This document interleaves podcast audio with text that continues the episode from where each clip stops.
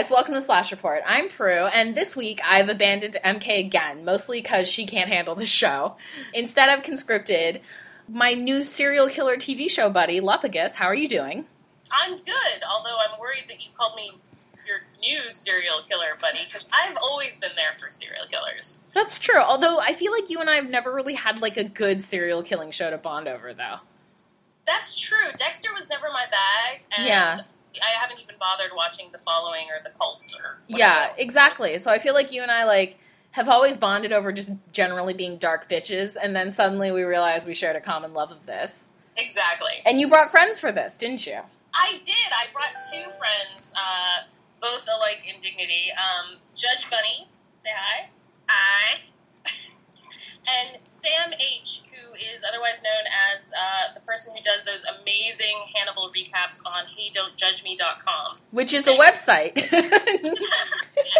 Not, not a, not an instruction, unlike what Judge Bunny thought it was. For a long Sam, time. say hi. Hi. In my defense, all you said was, hey, don't judge me. My God, it sounds like an instruction. But I said it all in one word, so No, you didn't. yeah. It's kind of both. I think, like, within the philosophy of the website, it's both. It works both ways. So we're both right. We'll just accept it. Exactly. I'm more right, but you know. Good. I'm, I'm glad the tone of the podcast has already been set. Yes. I feel like Hannibal is a respectable fandom insofar as it's a passionate one for the people who are watching it. But um, does anyone want to give a quick rundown of what it is, the concept, before we actually dive into this pile of bodies? Or Lupagus should do this Why? Why would? Why? Why am I doing this? because I want you to dance, Okay. puppet, Monkey. It's monkey. puppet. Monkey puppet. How about that? Good, I'll take Um, it.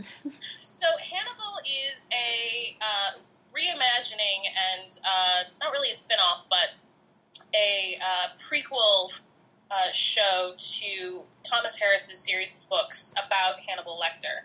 Um, the books are Red Dragon, Silence of the Lambs, Hannibal, and Hannibal Rising. Um, various uh, books of which are considered more or less canon based on how much you actually like the books. Um, it's set in the modern time, which uh, the original stories were set kind of in the 70s um, and 80s, but uh, it's very dark. It's about a guy who is a, a serial killer eats his victims. And the FBI uh, agent who is getting therapy from him because, by the way, Hannibal is also a psychologist or psychiatrist. hmm Um, so that's basically the that's that's the that's the gist of the story. It's a 13 episode um, series. It's on a network television uh, station. It's on NBC, which is very unusual.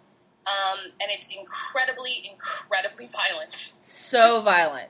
And you know what? Like, I would not even use the word gory because there's no, it's not gratuitous and it's gore, and all of its, and all of the violence and bloodshed on the show is actually quite operatic and very beautiful. Yeah, yeah. Well, actually, that's the thing that surprises me most about it the fact that it's on network television. I was shocked with what they Um, were able to get away it, with. It does. It skirts the line just like CSI and all the other crime dramas do um, in terms of gore, but it's just so much more elegant. I would like to say Yeah. about the gore, about the about the violence, the way that they have the dead people, and so much that it's almost worse than watching the crime drama violence. No, absolutely, because I feel like, um, in a strange way, like eh, you're absolutely right with like a lot of the typical crime dramas that we're inured to. You see like a bad guy and he's committing a crime, whereas in this show, this is like the bad guy is actually very divorced from the crime itself. Like you almost never really like catching the bad guy is not the point. Like almost every murder is like a work of art and it's it's it's like they're trying to show you all the different ways in which murder can be art. Like I'm I'm just thinking Murder specifically is a work of art in this, though. Like, Absolutely, it's gorgeous like between the angels. Like always posed in interesting ways, and the fact that you see the way that they're doing it, it's almost like it's uh, it's it's kind of eerie in so much as that you're appreciating how horrible this is. Yes, exactly. And I feel like that's really interesting because I think it gives us a very good emotional segue into our lead, Will Graham, played by Hugh Dancy. broken, broken, broken human being. Yeah, or as fandom likes to call him, like precious angels. Like, No, no, that's Sam's phrase, the precious moments angel baby. oh well, now it's become all of fandom's phrase. Look at you, you've become a thing. You're part of the zeitgeist. It's Oh true. God. That's intense. It's so intense. You're, we're gonna have to get you a hat, uh, What kind of hat? like a zeitgeist creator hat. I don't know what it would look like. I'll just put some dicks on it or something. Seems appropriate. It seems right. I would like to say, welcome to Slash Report, where the conversation is always elevated. That's right. We like to we like to make sure that the tone of discussion is as penis heavy as possible. Exactly.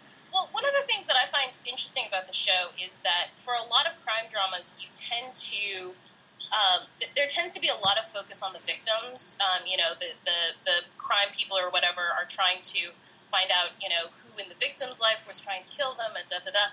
And on Hannibal, there's almost no interest in the victims, which is very serial killer esque. Um, like there's, I think there's been one murder where I actually cared about who the victim was, maybe two. Um, and that's, I think, very unusual for a crime drama type show, certainly for a network television. Well, I mean, I feel like it's I think it's very fair to say that the entire series in a very like artful way, like because Bryan Fuller is clearly so cracked, is revolves around this idea of the aesthetic beauty of murder and like the sort of inherent sociopathy that you have to have in order to like enjoy this sort of thing and to mm-hmm. like lull the viewer into participating as well. Because Yeah. you know like we're sitting here we I, I mean i feel like for all of my threats otherwise. Like i'm not a violent person. Like i don't really actually like gore that much. It freaks me out. And yet there's something really beautiful and interesting about these murders. I don't give a crap about the victims on the show. And i don't really know anything about the killers at all except for their art pieces you know the the deaths that they create.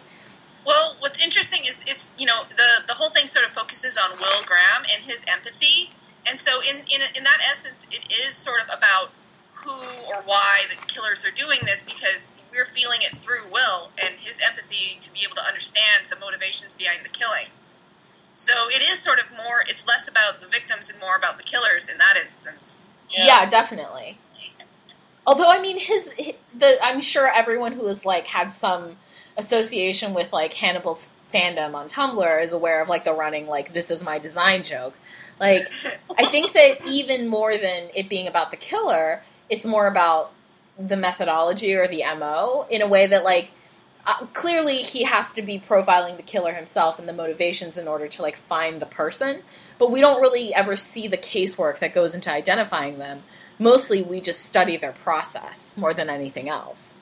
Yeah, I would agree with that. Yeah. Yeah.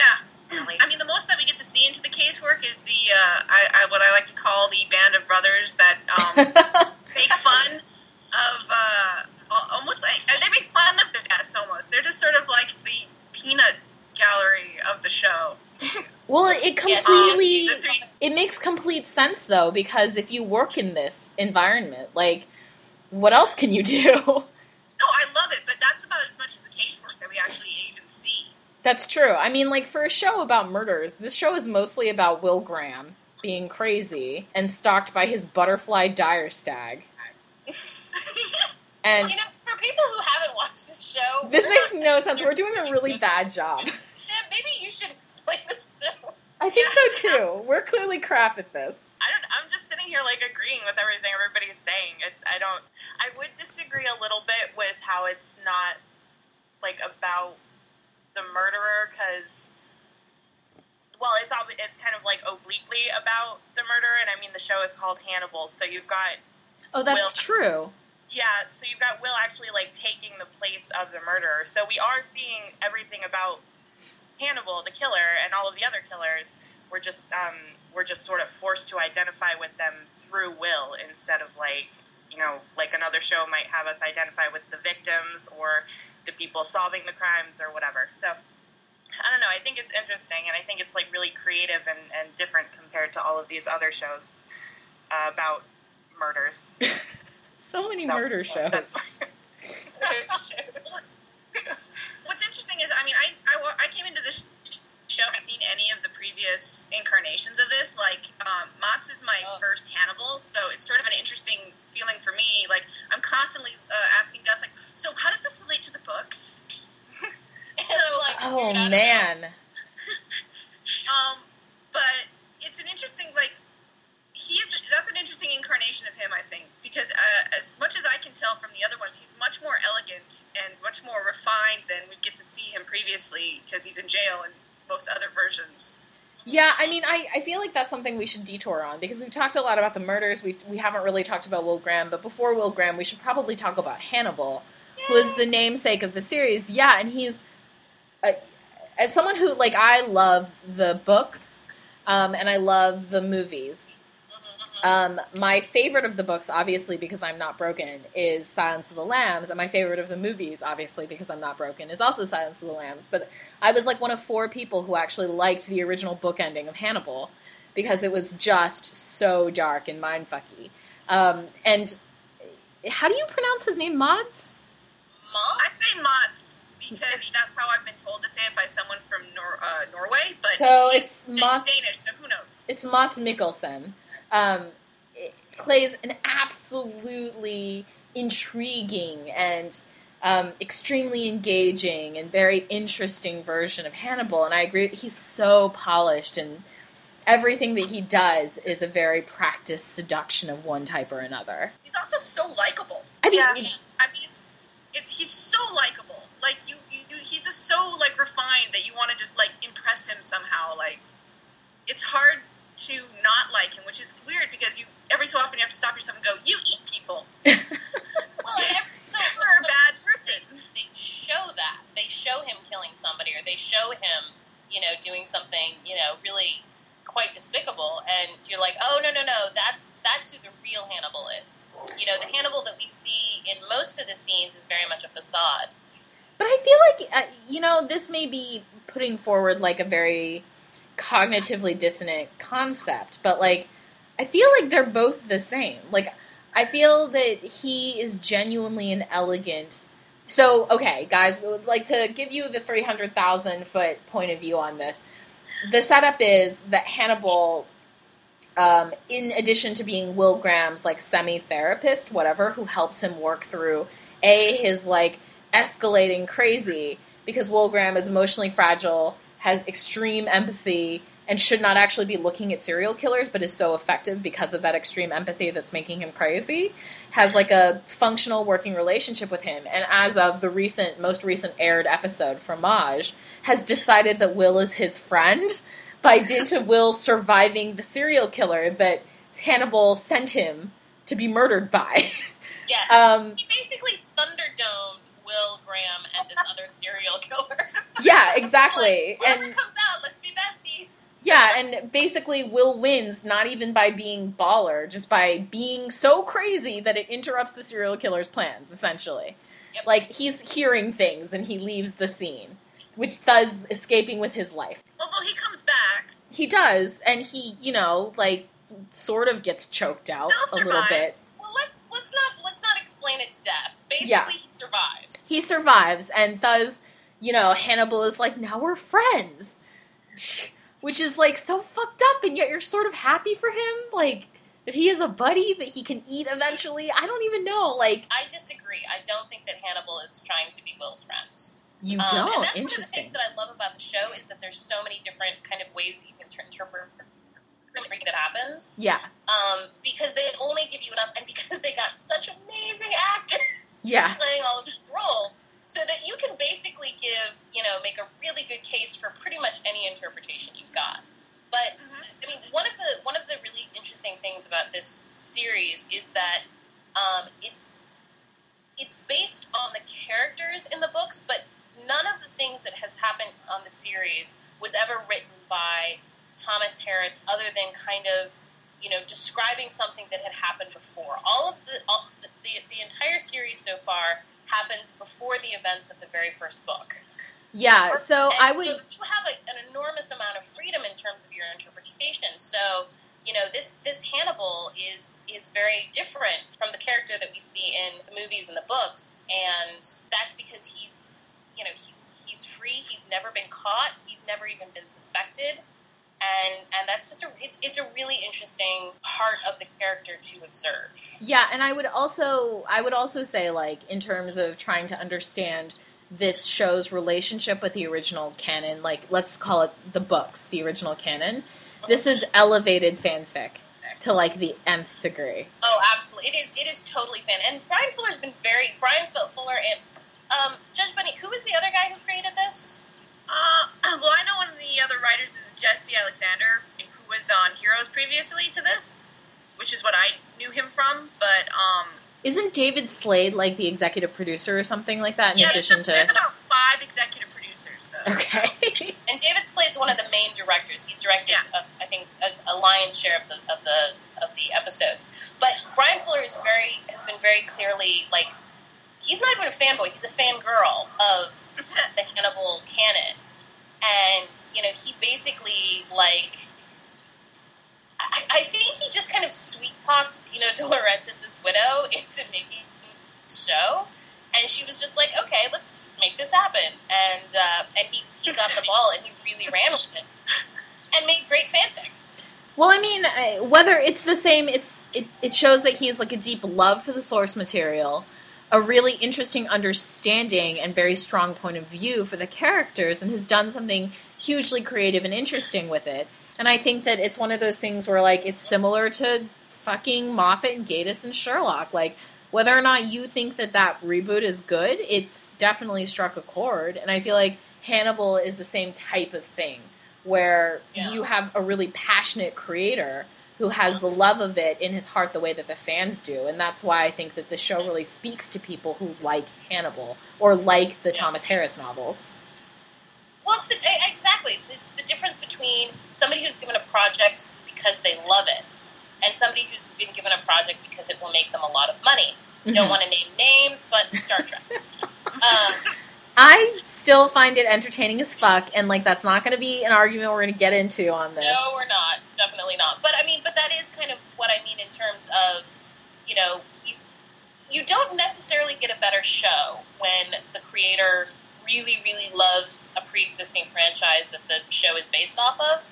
Um, but I think that you do get more. I don't know attention to detail. Yeah.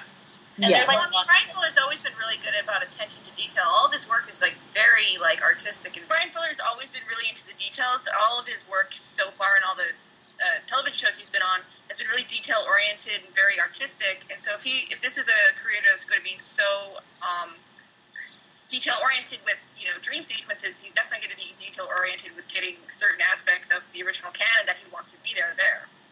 Yeah, agreed. And his previous work, in case people are listening to this and don't know it, include Wonderfalls and um, shit. What is that horrifyingly twee show about pie? Pushing Pushing Daisy. Okay. and Dead Like Me. Yes.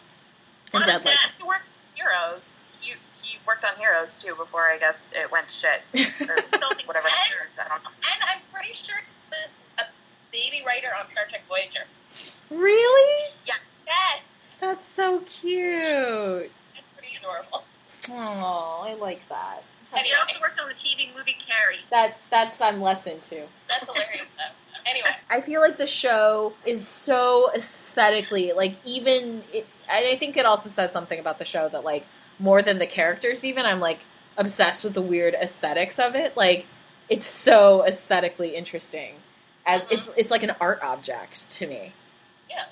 It's it reminds me more of anything because I sort of like I'm really into horror from like the 60s and 70s and stuff like that. That like Dario Argento stuff. Mm-hmm. Um, and it reminds me almost of one of his movies where everything's just kind of like dark and like sensual and um, sort of visibly like even reflected in the in the uh, wardrobe choices they have. It's it's all very like like 70s is the only way I can really describe it. And um, so I can kind of tell like I wouldn't be surprised if uh, Bryan Fuller was actually really interested in that period of like horror movie making Mm-hmm. because you can really see that like reflected in in the show and how he chooses to portray the characters and the settings, and even like the the murder set pieces, kind of. So the murder set pieces are so intriguing. Like I have to say that they're like I'm a bit of a serial killer obsessee. Like in general speaking, like I'm not I'm not even just commenting on like show like television or films. Like No, I'm like how many serial killer books have you read? a lot. Um same Oh, here. a lot, a lot. Like I own a hardback copy of Mind Hunters by the guy who basically developed profiling for the FBI. Um, I think that they're really interesting, and I find that in general people don't necessarily do them well. Like the show that does the serial killer, uh, the serial killer genre the best is actually too disturbing for me to watch, which is Criminal Minds. Um, like there's a point at which you watch enough Criminal Minds, you're like, I can't sleep anymore. Like I can't watch this show and I had to like hit the eject button. Um, whereas this show is just it has the same sort of it has the same draws. Like you find really interesting, crazy people who murder people in really interesting, crazy ways, but it does it in a sort of it bloodless is the wrong word, but emotionally divorced sense, and it's really intriguing to watch. Well, in the way that a sociopath like would kill somebody. It's true. You know, it's it's very it's very unemotional, uh, unemotional, unemotional. I just have a lot of emotionables. Um, about the about the murders, it's very much about the aesthetics, and that's actually one of the things that I want to talk about is that I, I don't think of this show as like based in any kind of reality. I think of it more like an opera. Yes, I think Yeah. that's a Yeah. really good way to describe it. these are these are not people at all. These are all archetypes and characters, and you know, Will Graham may be kind of the only real one in terms of like the everyman or whatever, but even that he is an archetype. Um, and and it's actually a lot easier to watch the show, kind of thinking, you know, none of this is real, none of this is actually, you know, happening. Yeah, I mean, it's the well, only. even sets, you know, just watching people walking around. Yeah, everyone's like an every. The whole show is an art piece. Everything's Yeah. done so, you know, like even just you know, Cannibal's office is just so like. Oh my god, it's so beautiful. The Yeah, it's Angevin so, arches. Everything in the show is just so beautiful to watch, and so, but it's so dark. literally. in general that it's it's it's dissonance that's an interesting sort of to, to just experience. Yeah, I mean, there seems to be a conscious decision to like remove as much reality from the show as possible. Like every single every single scene is is very much like an an art piece, an art set. Like everything from the FBI offices, like the forensics lab, gorgeous, um, colorless. Uh, to like weird the bathrooms in the FBI, like in Quantico, like the most attractive men's restroom I've ever seen in my life. Like I would develop a taste for the smell of urinal cake if that was the bathroom. Like Yep, me too. But even just the outdoor scenes, like um, with Will trekking across the, the snow field and stuff, everything's just shot at an angle that just makes everything look so unreal but beautiful at the same time. yeah, no, it's it's really interesting the way that they've like chosen to approach this show. And normally speaking, I have a really hard time. Um, this it's it's it's a weird one because like the all the reasons I really love this show are the reasons I hated Pushing Daisies. and I, I can't tell if it's just because I was like, well, there's murder, so I like this one, or whatever. But like, his stuff is so articulated and so. I, how do you even describe this? You know, it's It- like so.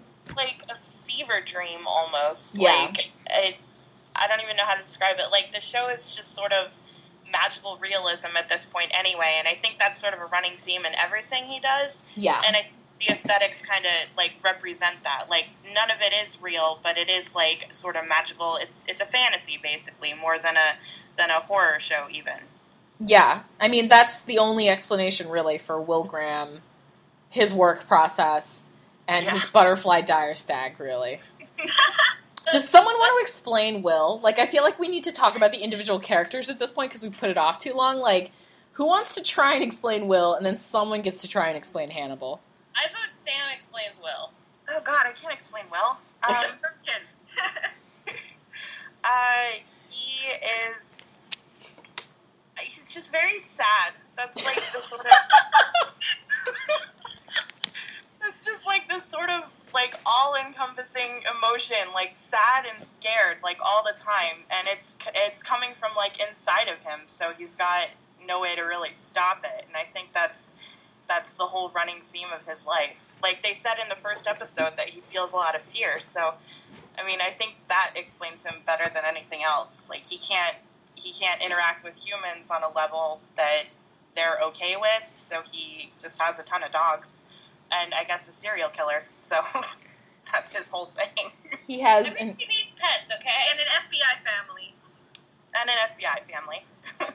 well, I feel like those guys are like more his handlers than anything else. Well, it's interesting though that since the first episode, we've been basically watching Will break apart Yeah, exactly. because of all this. yep. He's just spiraling out almost, and it's almost it's almost like watching a slow motion train wreck. Just him episode to episode. And I, I find that I think it's an it's an interestingly courageous choice that they've made. I feel like there are almost no real protagonists on this show. Like Will Graham might be ostensibly the protagonist, but like I don't really feel like he is. Um, he's too fragile to be a hero. Uh, and then the other so-called good guys are also really conflicting characters. Like, oh my god, I can't believe I just forgot his name for a second. Jack Crawford, who is who is played brilliantly by Laurence Fishburne, is Yeah. just you know he was he was very unquestionably a good guy, like a mentor in the books. But in this incarnation, like he doesn't care if Will goes crazy. Do you know what I mean? Like Will is a tool. Will is a lever. Like if Will goes bug fuck insane and starts eating like rocks and shoes, he doesn't care as long as Will still catches serial killers. And that is such a weird interpretation of that guy. Well, I, I was going to say that, that that's interesting to me because I've read all the books too, and I would actually disagree with that. I think Jack Crawford in the books, and certainly in the, especially in the Silence of the Lambs movie, is very manipulative and very. He's a lot more um, subtle about it in the books and in the movies. Yeah, that's true.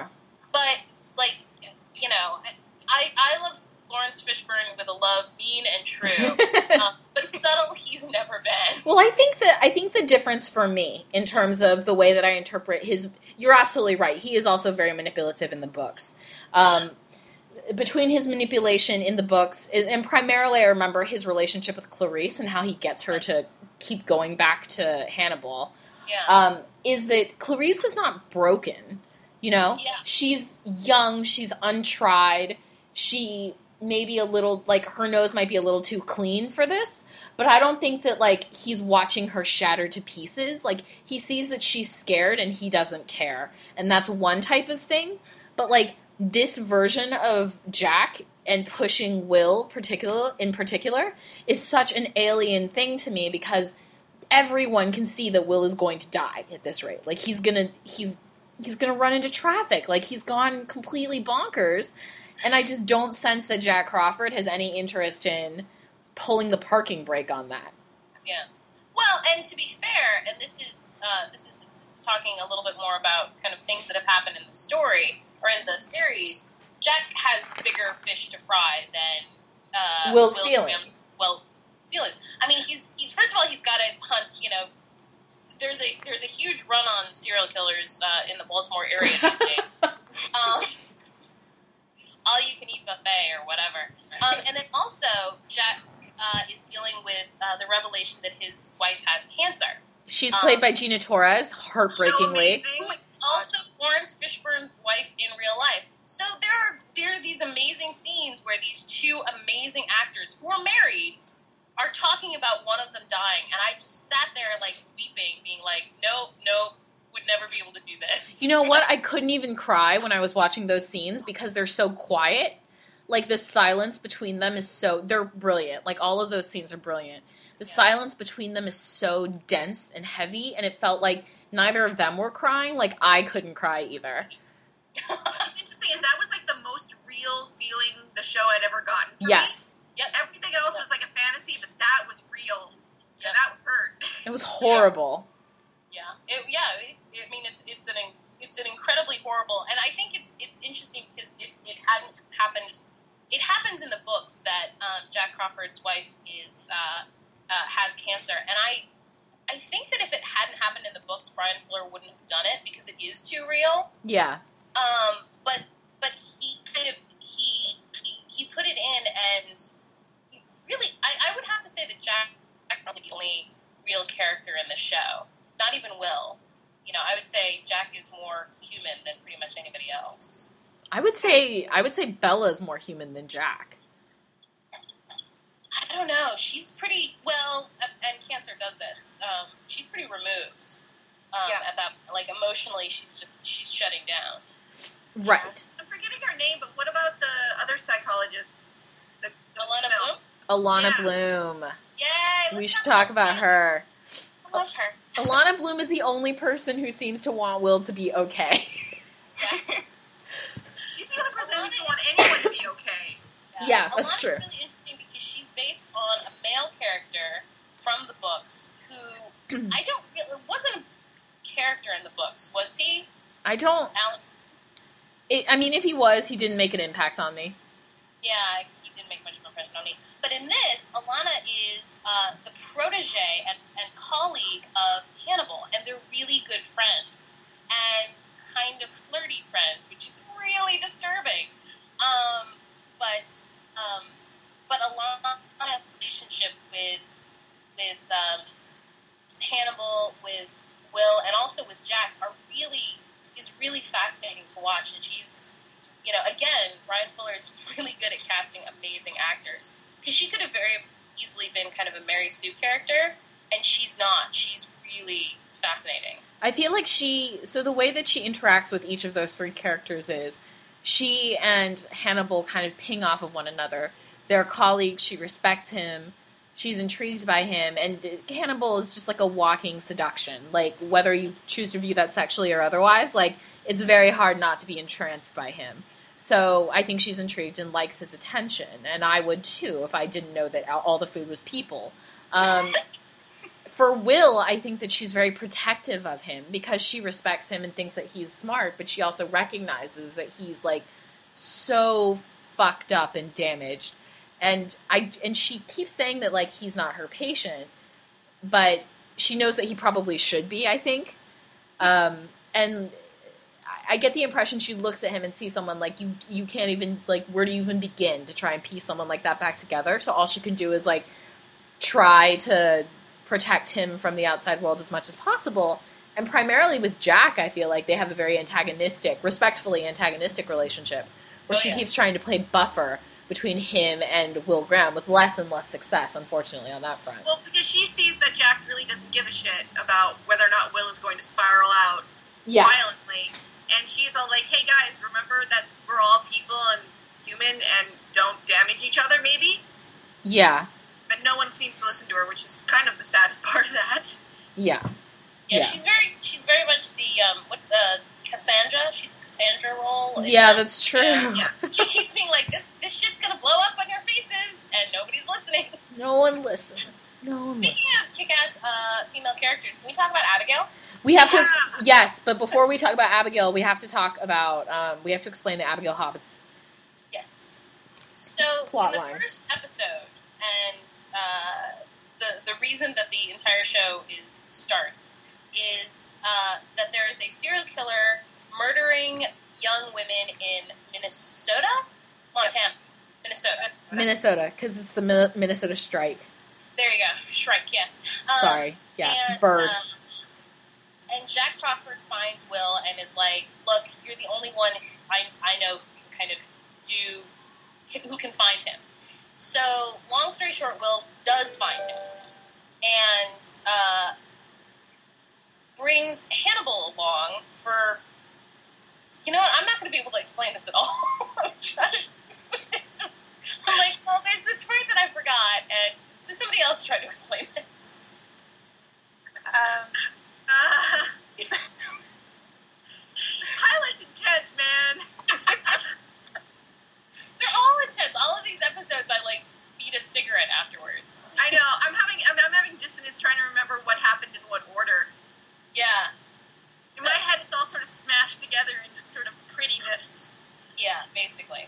So okay, so let me see if I can do this really quick. Um, Jack hires Hannibal to make sure that Will is stable enough for uh, for field work, essentially.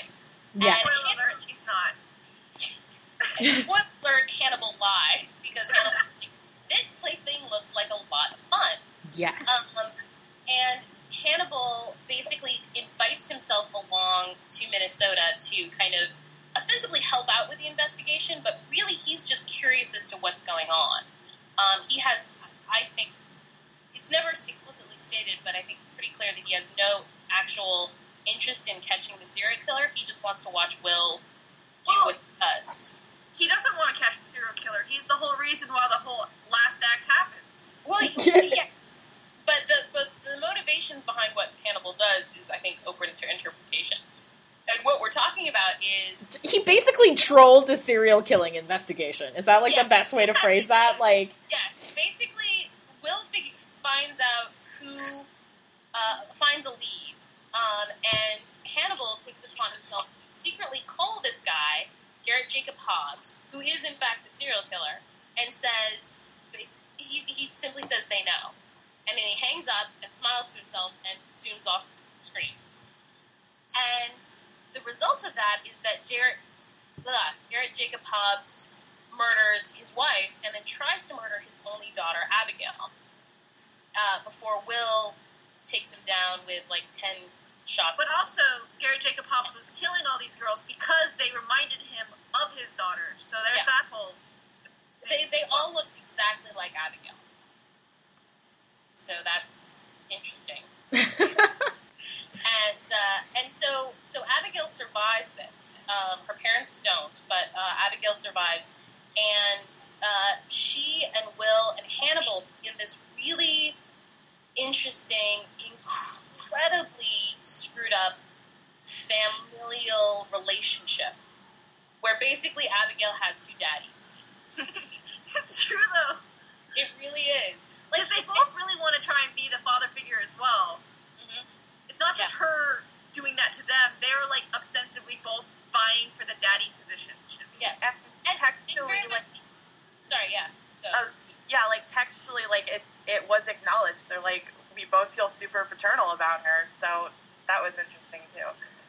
And of course, because it's Hannibal, he's doing it in an incredibly disturbing, horrifying way, uh, which she still actually appreciates. The, the thing that's really interesting about Abigail uh, Hobbs is that she knows, or at least strongly suspects, but I think she knows that Hannibal's a serial killer. I think that I think that she knows. Yeah, definitely. And I don't think she's bothered by it in the least. Well, I feel like she's okay. So uh, when we say that they approach the familia obligation in very different ways, what we mean is Will just feels crushing guilt about her because he killed her father, whereas Hannibal is clearly grooming her to be. I don't know, like a buddy, an assistant, like an heir to his people eating empire? Like, who the fuck knows? But, like, he gives her mushrooms. Like, my shrinks have never given me shrooms. Like, And meanwhile, Bloom is again the only person that's like, maybe we should fix her and help her live her life, and everyone else is like, well, no. no.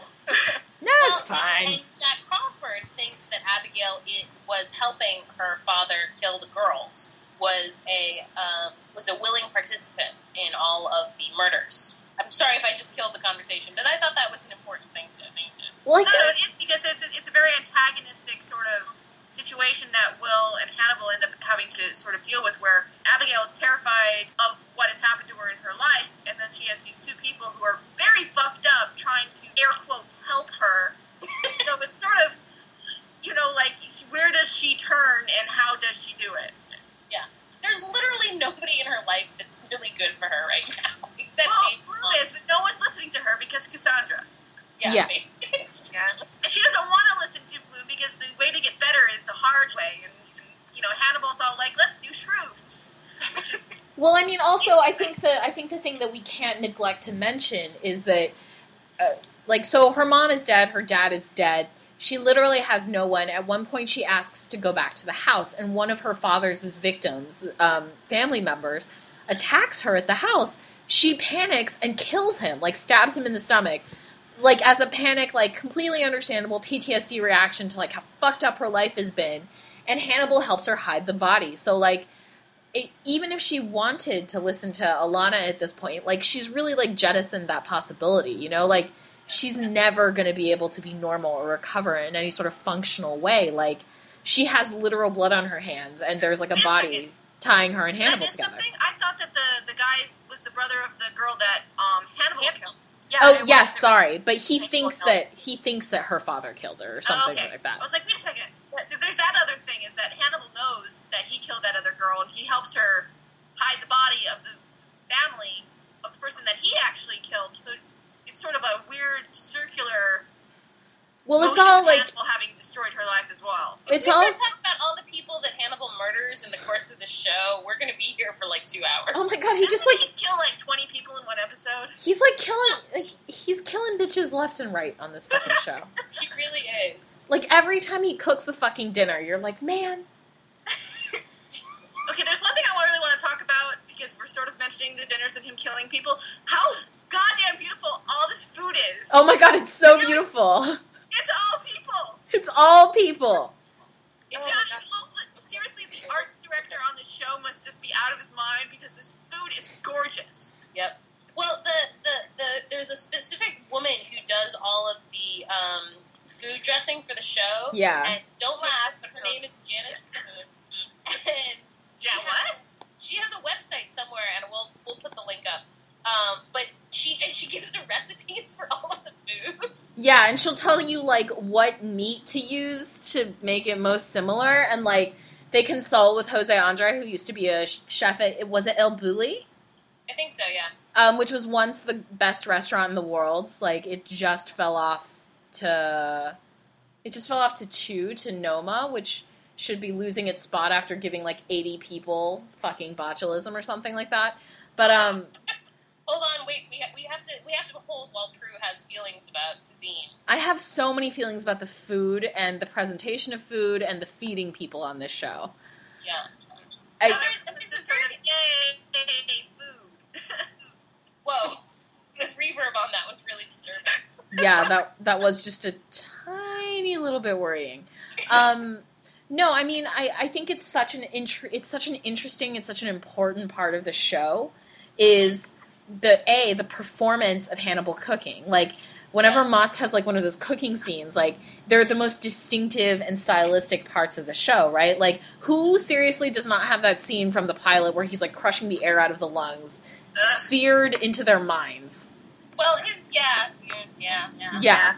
Um, Yeah. And then in the most recent episode where he's doing the bread pudding, like the dessert, like composing the plate and all of these things, and this scene where um, in the pilot, the first moment you realize there's going to be a deeper connection between Will Graham and Hannibal is when Hannibal brings him fucking homemade breakfast. I had to pause the episode and like go take like walk around my living room because I was like, oh my god, oh my god, it's people and I can't deal with how good it looks. It's people sausage, like every People single for the dogs. Everyone eats people in the show. everyone obviously everyone eats people. Like it's because hannibal feeds everyone and it's such like an interesting so first of all like i have lots of feelings about food. I have lots of feelings about cooking. I have a lot of feelings about feeding people because i love feeding people. Like feeding people is probably one of the most the purest and simplest acts of i think love and appreciation that you can do. Like when someone comes over to my house and I care about them, like I want to feed them, not necessarily because you're hungry or whatever, but because it makes me feel good to know that I can do this for you. And like food is very simple, food is very honest. There's like nothing complicated about it. But food is also like there's also an exchange that there's like a very bizarre sort of power exchange that sort of happens there like I fed you, you're mine now. Well, actually, it's interesting that you say it that way because Hannibal always sort of has that look. I mean, that Hannibal gives Will a look in the first one when when he first has like a bit of the people sausage. And he's like, "Yes, sort of good." Smug, pleased look that just sort of like, I just sort of the essence of their relationship right there. Yeah, exactly. Like you're you've eaten that, like you're mine to keep now. Well, and I think that there are different motivations for like Hannibal has distinct uh, and different motivations for feeding different people. Because within the show, we've seen him feed uh, Jack Crawford, Jack and his wife, uh, Alana, uh, a fellow serial killer, um, and Will. Will. Yeah, oh, and, Abigail too. Abigail, and also the yeah. other people from the opera. Exactly, but I oh, think. Oh, yeah. Some of them, for like for Jack, for the people at the opera, for probably the serial killer guy that he had over for dinner, um, it was you know, he fed them people, but he fed them people in a way that was kind of disdainful. Well, he also fed them people in a way that was performative. Like Yeah, it was very the opera people. it was very was conquering. Um like it was like be impressed by my prowess, like look at my like white gloved servers that I rented for the night, that sort of thing. Like you were meant to be awed by the performance, you were meant to be like blown away by the food. There was nothing particularly like this wasn't to feed their soul. Whereas when you look at when he's and that that reads through for Jack Crawford and Bella, that reads through for Alana as well. But when you watch the way that he feeds Hannibal and the sorry, when he feeds Will and the way that he feeds Abigail, it's a very different type of food exchange. I think. Well, I, I much more like- Abigail gets fed, the, or uh, Alana gets fed the same way too. Like Hannibal makes beer for her, like that takes two years for him to make, and like, and he doesn't drink beer, and of course the beer is people somehow. I'm sure the beer is not. Let's The, not ask. let's not ask. I mean, maybe the familial When he feeds those three than when he feeds Yes. Jack or anyone else that they, we've shown them do it. Yeah, like I think that he does. He honestly thinks like that one day if they do find out that he's been secretly feeding them people, he wants them to be okay with it somehow. Or at Whereas least, the other people, he would he would be he would be happy if they were horrified by it. Does that make sense? I, th- I think he wants to sort of like implicate them in it, as well as you know, obviously feeding them like because he likes them or family wise or whatever. Um, he also wants them to, in the event that he is caught, he wants them to be like, "Oh God, I willingly ate the food this man gave me," like so that they feel bad about it. I think. Hell, they even liked it. Yeah. know that they like his food too. Well, and there's a there's a for it. particular scene that speaks to this in um, Silence of the Lambs, where they're talking about like sort of just like a throwaway retrospective line, where there was like a really shitty first violinist or uh, something like that, and he vanished, and Hannibal held a dinner party where he fed everyone glorious sweetbreads, and after Hannibal had been caught they went to talk to the head of like development or the head fundraiser for the orchestra to try and like get him to say something to implicate Hannibal. And the guy like wouldn't say fucking shit but then developed an eating disorder for the rest of his life and had to be institutionalized and you think that like maybe that's kind of the end game for a lot of this shit uh, I've always wondered though, because Abigail's eating his food and she's been eating food given to her by her father all these years. Wouldn't she recognize the taste? I don't think the people has a distinctive taste Tastes like chicken. I mean, Every I head gizzard, it tastes like chicken. well actually there was a New York Times reporter pork. Many years ago who did engage in cannibalism for a story Oh God. and he said that people taste like veal Yep. Why do I know that? Conversation killer. We're all Sorry, just guys. about that and the implications of that. oh, that's that that yeah, that is terrible. yeah, sorry I shared that fact with you guys. All right, Rue. Ugh. I'm sort of Okay. thinking about the guy who engaged in it just for that. Yeah. I mean, that guy clearly liked journalism more than us. More than anything. More than anything. I think I'm going to engage in cannibalism now for a story. There's, like yeah, like there's there's a lot of things that I would. Well, there's nothing I would do for journalism because I'm not a journalist. But like for the story to tell, I don't think I'd eat people. yeah, no, agreed. Well, Yeah. Anyway, never like kill them. They were already dead, but like Oh, I think the story again, was. this is this is a dead person on the side of the road that like you know they just No, roadkill person. it's like the the exact wording I think was like uh, he just told someone to he told the chef or whatever that was cooking for him to procure him some meat, some human meat, and the dude got it. So I don't think anybody was actually killed. It was probably like they were dead already in a morgue or something. But I love how like my first thought is like that Sam, probably. stop talking. I love how like my first thought was genuine. Like that's probably not very fresh. That's not the Yeah. best way to do it. it'd be gross. I mean, I'm just saying that that body probably wasn't properly refrigerated up to standards for like meat to be preserved. I'm Yeah. just hoping, sitting here hoping it was like someone who donated their body to science or something. Like I don't think Dear eating God. is science. But that's what I hope. I know, but I, I don't think that we're right.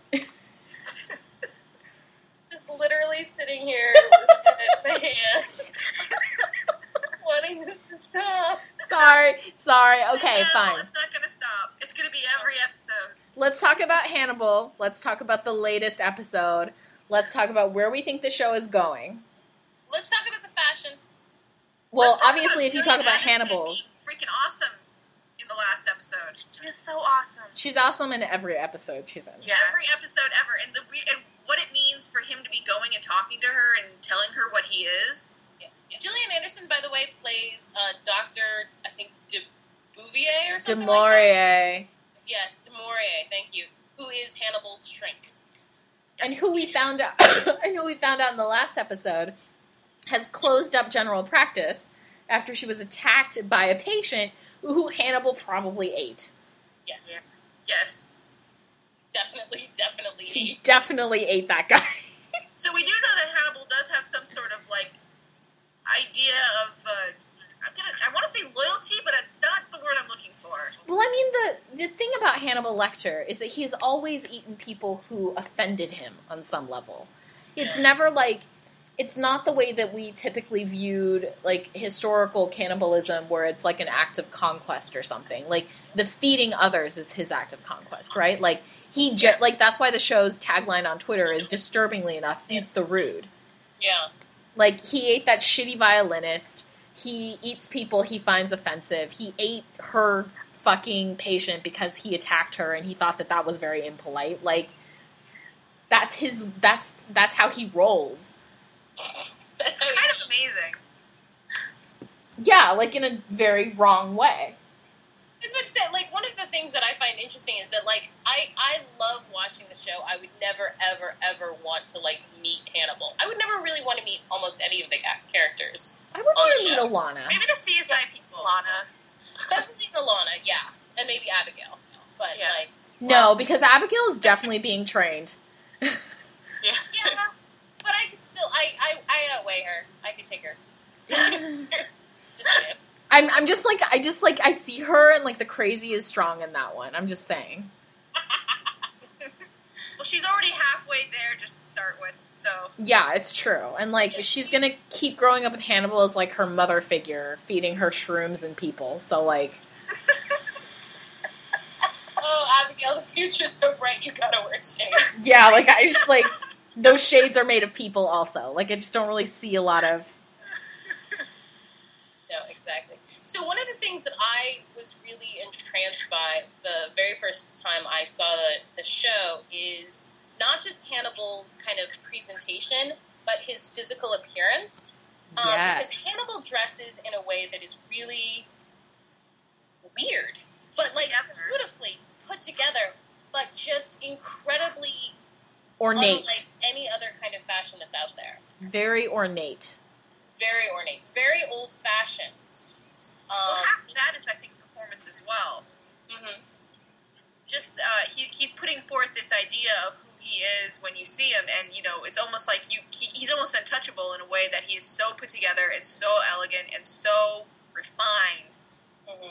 And I think that at some point, like some people just sort of assume he's better. Yeah. Yeah.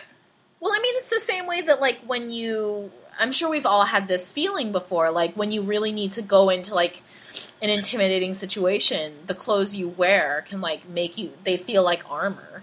Yeah. And. well, and I, and I think that that's a very feminine thing to do, to like think of your clothing as armor. But I think that Hannibal really does adopt that, which I think is also very interesting. I, you don't see a lot of men who, like, on the show, there are no men who take any care of in their appearance other than Hannibal. Jack Crawford to an Uh, yeah, I would argue that Jack does. Like he gets like the pea coats and the and the uh, pattern ties and stuff, and he matches. He's really well. trying to look Uh, like. I think Belly. I think Bella bought most of that for him. yeah, but it's still it's still like a look that he consents to being part of. I think that we're just distracted because Will looks like such like a sweaty hot mess all the fucking time. Oh my god, he dresses like a dad. He dresses like a homeless dad. it's not even a dad. It's a thing. It's a really good thing Down that on his left Nancy hand. is as good looking as he is. 'cause, Yeah. like yeah. Will Graham visibly smells. possibly of wet dog.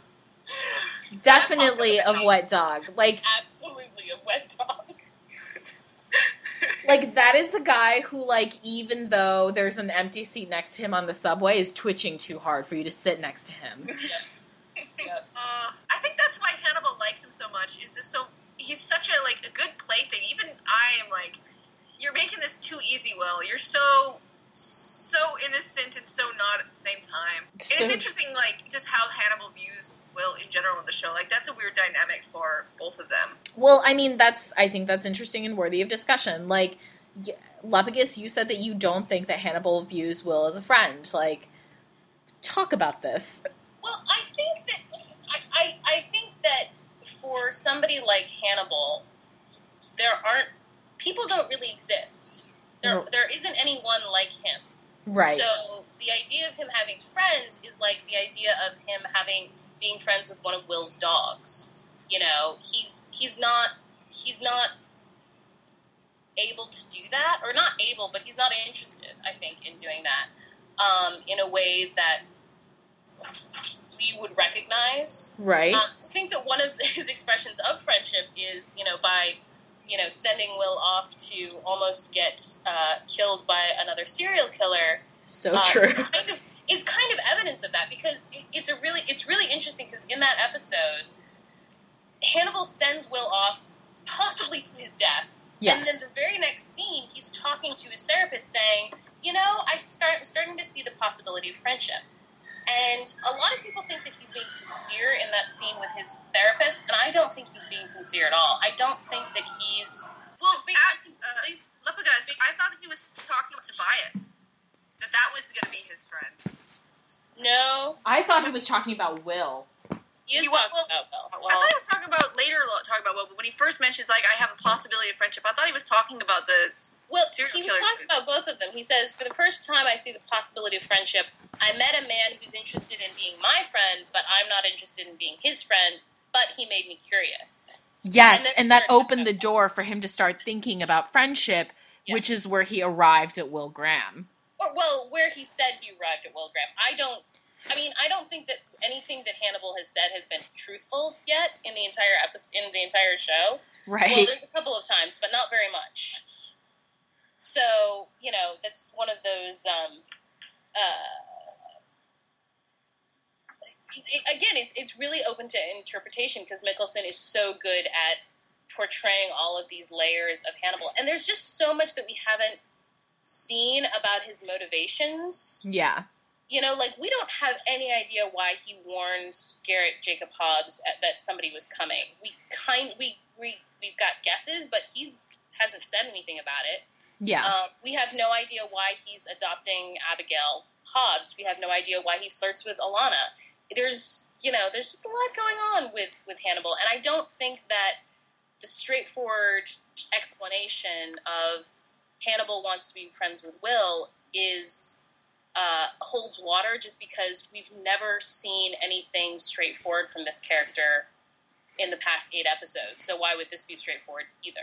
I don't. the feeling that he's really fond of Will, but in so much as one is fond of like a favorite toy, Yeah, or you know, Your your favorite lab rat. yeah, like he likes Will well enough as that he can, in so much, get to the feeling of liking someone, hmm and he likes Abigail, but I think he he views them not as equals to himself. Yeah. Well, and I mean, uh, can we talk about spoilers for the book? Yes. Okay. I, I don't think we can. This is like spoiling the fucking Bible at this point. Like, Yeah, I was gonna say. So, so the end.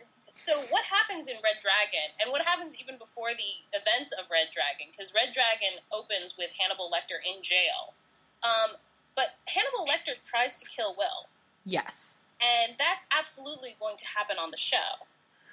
And so, you know, we can talk about him wanting to be friends with Will and, and being fond of Will and whatever. It's still going to end the same way with Hannibal saying, "Nope, gonna stab you in the in the heart." Well, doesn't Will do something that Hannibal sees as rude?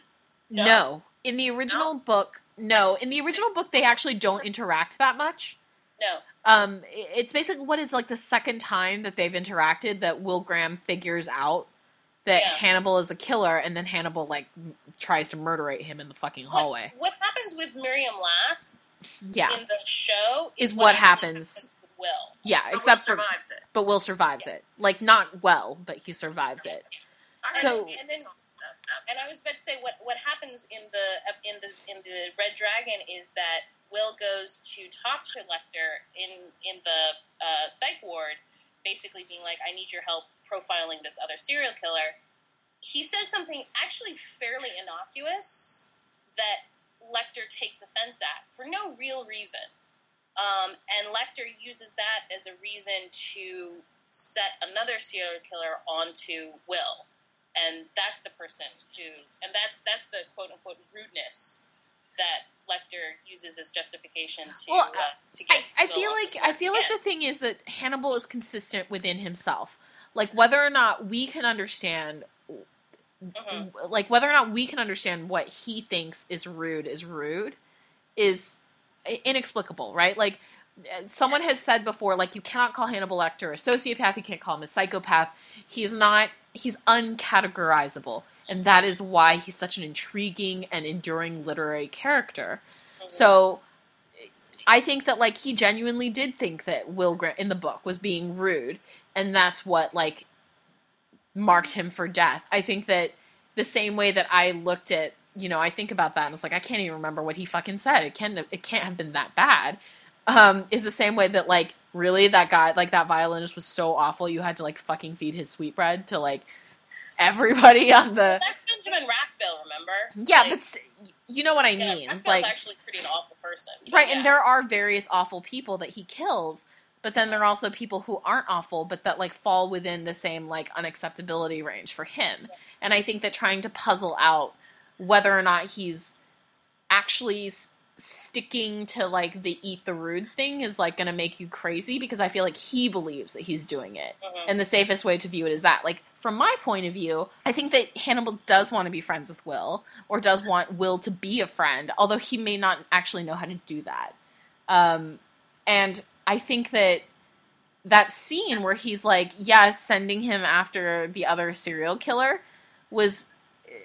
I mean, is insofar as anything, it could be like a trial, right? Like if Will survived that, then like, all right, then um, I'm gonna Oh, make you I'm my 100 friend. percent sure it was a test. It Yeah. a test just to see if Will could figure it out. Yeah, Because he knew what Tobias had already told him what was going to happen if anyone came came looking for him. So he was testing Will Will's ability to survive. I think. Yeah, like is Will interesting enough? I feel like in a weird way, and this is like really dark. Like this is the same way that like we as friends will like tell each other to like read the worst fanfic in the world. Like, like this is really fucking scarring. I dare you to do it. Like, hey, go check out this guy. He's making instrument strings out of dead people. Like for Hannibal, like that's the same sort of thing as like SLOing through a story. Yeah, but do you tell them it's te- it's as terrible as it is going in? Because he didn't. No, I don't. Like sometimes I'll just send people stories. I was like, hey, you should really read this.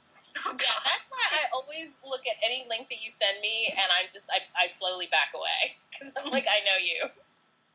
I am the Will Graham to your Hannibal. I'm fine with that. I got though is at least from the fandom at large is that in the books that Hannibal isn't as likable as he has been on this show. He's not. Yeah. He's not. He's well, because he's he's much he's much different because he's in different circumstances, and that's something that's worth talking about. Because if the series progresses to the point where Hannibal goes to jail, yeah. which will happen in like season three at the latest, um, th- that Hannibal is much different because that Hannibal is no has has no reason to have a facade anymore because he's in he's in jail for life as far as he knows Yes. He will never go out. So what's the point of you know pretending to be uh, whatever it is that he's pretending to be right now, a gentleman? Well, it's also like I feel like for a person like Hannibal going to jail, losing his agency and losing his the beautiful objects that he surrounds himself with would be Mm. terrible. Like it would be humiliating not just to have been caught, but to be caught by the disgusting who is that guy? Like the warden at the criminally insane place, like the one he's revolting and he they did an amazing job casting him and I don't know who the actor is, but he played it perfectly. He's fantastic. He was yeah. so good. He was instantly repulsive, and that's exactly how he needs to be. Like, the way he was looking at Will in that scene is just you can tell just by body language that everything about that was just terrible. gross. Oh yeah, I wanted to take a shower after that. No, scene. the whole right, exactly. The entire scene was gross. But like to have someone like Mads playing his version of Hannibal under that guy's control, like that's going to be so interesting. One of the things that we've like needed to discuss from like moment 1 of this podcast is we spent so long talking about like murders and like the ambiguity of everybody on this canon and the books and now we should talk about the fandom.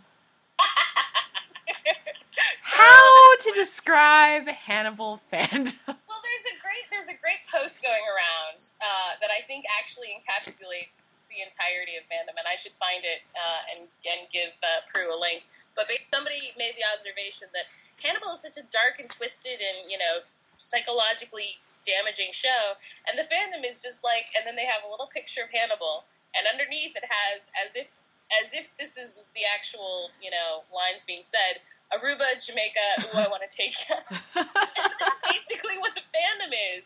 I mean, you get this this fan art and uh, and stuff like that. That's just hilariously Cracky? joyous and cracky. Yeah. I think one of my favorite posts on Tumblr was like uh, a side by side Vader Zim and Will's dream with the what did you call him? His butterfly Dire stag? dire stag. Which we never actually explained, but whatever. It's just a No, manifestation of his crazy. Like, there's no Yes. explanation for that shit. Nope. That's always been the, the the fandom to me because everyone's sort of like that moose in the room. Yeah.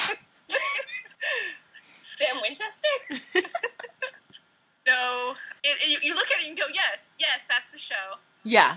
That's the fandom's reaction to the show. Well, and one of the great things about this fandom is how involved and how non cringingly involved the creators and the actors and the writers are in the fandom. Bryan God, Bryan Fuller. Fuller's Oh my god. Bryan Fuller's tweets. Bryan Fuller will will uh, retweet enthusiastically uh, people's submissions of fan art and I think fanfic. Uh, I don't think he's done fanfic yet. oh, Because okay. if he had done fanfic, I would have felt a great disturbance in the force. As if You a thousand souls had cried out at once and then suddenly been silenced.